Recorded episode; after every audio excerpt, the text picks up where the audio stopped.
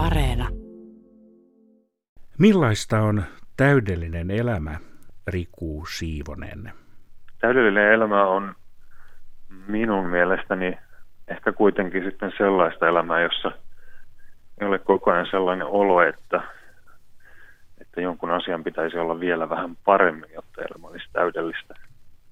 Ehkä täydellinen elämä on sitä, että tavoittelee kohtuullisesti hyvää elämää.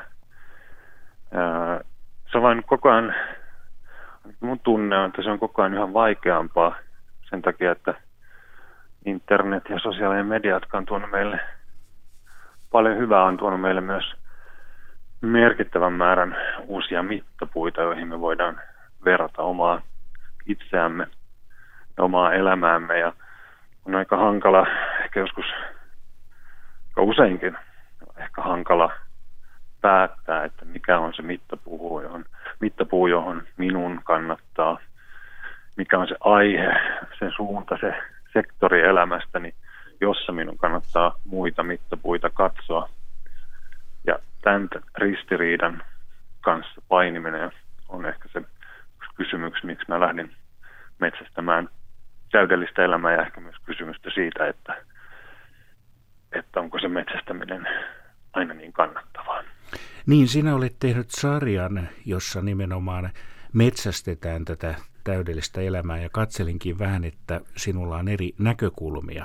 No kun kuitenkin on helppo sanoa se, että, että ei pidä liikaa nyt, liikaa nyt tota, niin kuin metsästää, metsästää täydellisyyttä. Kaikkihan on varmaan samaa mieltä, että se on ihan hömpänpömppää sellaista lähteä.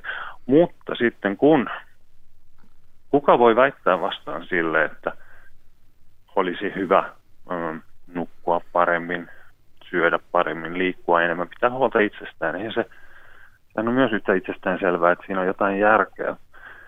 Sen takia mä otin, otin niin 13 eri sektoria elämästä ja lähdin kyselemään ihmisiltä, jotka on pohtinut niiden sektoreiden tematiikkoja, että missä se raja menee sen tavoittelun ja sitten toisaalta hölläämisen välillä.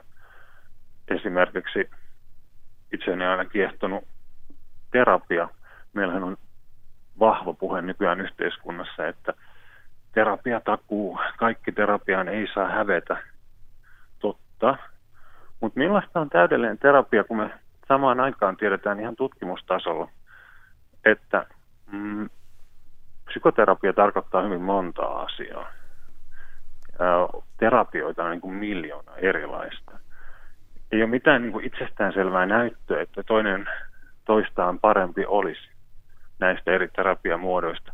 Ja jopa meillä on tutkimusnäyttöä siitä, että melkein minkä tahansa lainen interventio, tämmöinen keskusteluapu olisi sitten shamaani tai ystävä tai pappi, niin melkein minkä tahansa lainen apu auttaa useimpia ihmisiä yhtä paljon kuin terapia, tämmöinen virallinen psykoterapia. Silloin puhutaan elämän ongelmista, jotka ei ole ei ole psyykkisiä sairauksia. Ja kun nykyään yhteiskunnassa puhutaan mielenterveysongelmista, niin useimmiten tarkoitetaan nimenomaan elämän kipuja, haasteita, jotka saa ehkä sairausleiman, kuten masennusta ahdistus, mutta jotka pohjimmiltaan ei ole mitään sellaisia vakavia psyykkisiä sairauksia.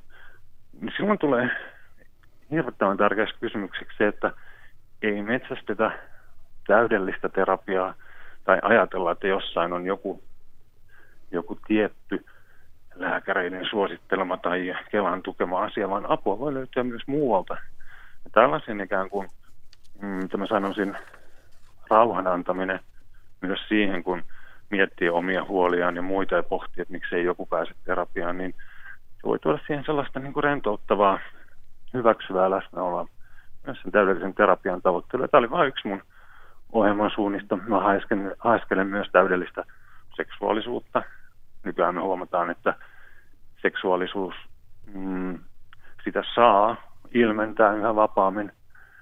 Ihmiset yhä tarkemmin tietää, minkälainen on heidän seksuaalinen suuntautumisensa, identiteettinsä.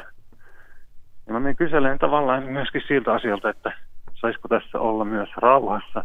Ja muistuttaa vähän itselleni ja muillekin, että ei tarvitse olla mm, monipuolisempi seksissään. Ei tarvitse miettiä myöskään seksuaalista identiteettiä tai suuntautumista. Ja sieltäkin mä haen jonkinlaista tällaista, tällaista armoa ja rauhaa. Ja jos mä otan kolmannen esimerkin, niin hain myös täydellistä päihtymystä, jossa oikeastaan se ehkä menee vähän sarjan, miten mä sanoisin. Se menee ehkä vähän ohi, mutta se on niin aivan siitä fokuksesta, mutta se on niin oleellinen osa ihmisten elämää, päihtymys. Ja kysymys on, mikä ehkä usein unohdetaan, on se, että ihmisten haluaa päihtyä jotain tiettyä, ne saa siitä jotain, niillä on joku tarkoitus. Ne ehkä haluaa poistaa paha oloa tai jotain muuta, mutta päihteet myös antaa ihmisille jotain. Ja tämä näkökulma myöskin siinä armollisuudesta, vaikka itsestään selvää, että moni ajautuu vaikeuksiin päihteiden kanssa, niin ne voi myös olla osa täydellistä elämää. Miksi me, Riku Siivonen, sitten niin kiinnitämme huomiota itsemme kehittämisen keinoihin ja ne ovat nyt puheessa ja teoissa, niin mitä se kertoo esimerkiksi tästä ajasta? No kyllähän se kertoo ennen kaikkea siitä, että meillä on vaurautta. Meillä on vaurautta ja aikaa miettiä tällaisia asioita. Että jos otetaan no, pari kiintopistettä, että silloin kun piti metsästää ruokaa tai hankkia ruokaa tai pohtia sadon, kestääkö halla, kun kestääkö sato hallaa, niin silloin se meidän huomio keskittyi siihen niin kuin akuuttiin ruoan hankkimiseen ja ravinnon hankkimiseen itselle tai perheelle. Ja jossain vaiheessa maailman aikaa pommikoneet lenteli taivaalla. Silloin me keskitettiin, keskitettiin toimintamme vähän väistelemään pommikoneita ja miettimään, mistä löytyy suojaa. No, nyt suurin osa länsimaiden Suomen ihmisistä elää aikaa, jolloin tällaisista ei tarvitse huolehtia. Meillä on kaikki hyvin, kukaan ei kuole nälkään, ja vaikka olisi köyhäkin, niin ruokaa on. Joten me aletaan sitten, jos näin niin isossa mittakaavassa ajattelen, me aletaan niin kuin skaalaamaan toimintaamme, niin kuin Pauli Hokainen tutkijatohtori sanoi mun haastattelussa, sen mukaan. Ja nyt me aletaankin pelkäämään jotain 20 vuoden päästä oleva, ehkä olevaa sepelvaltimotautia. Me aletaan, meidän kuoleman pelko on edelleen meistä läsnä. Mutta koska ei akuuttia hätää, niin me ruvetaan niin miehet huolimaan jostakin tulevista asioista ja sitten mittaamaan itseämme älysormuksilla tai millä tahansa vekottimilla tai yrittää kuntoilla enemmän ja oikein ja paremmin. Ja siinä kaikessa ajaa se semmoisen vaurauden tuo meillä aikaa katsella itseämme ja meillä on, meillä on vaurautta pohtia tällaisia asioita, eikä siinä sinänsä ole mitään pahaa.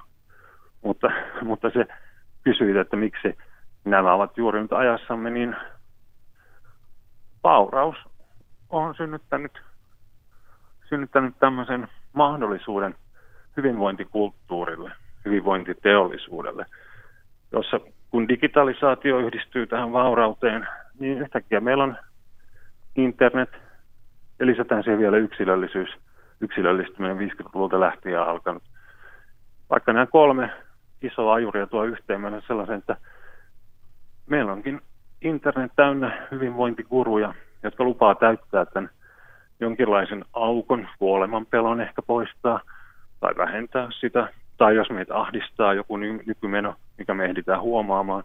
Tämä hyvinvointiteollisuus, tietokirjailijat, somen gurut ja muut, ne lupaa hiljentää nämä meidän sielun ulvovat näädät, jotka huutaa tuolla, tuolla tuota meidän päässämme silloin, kun kaikki oikeasti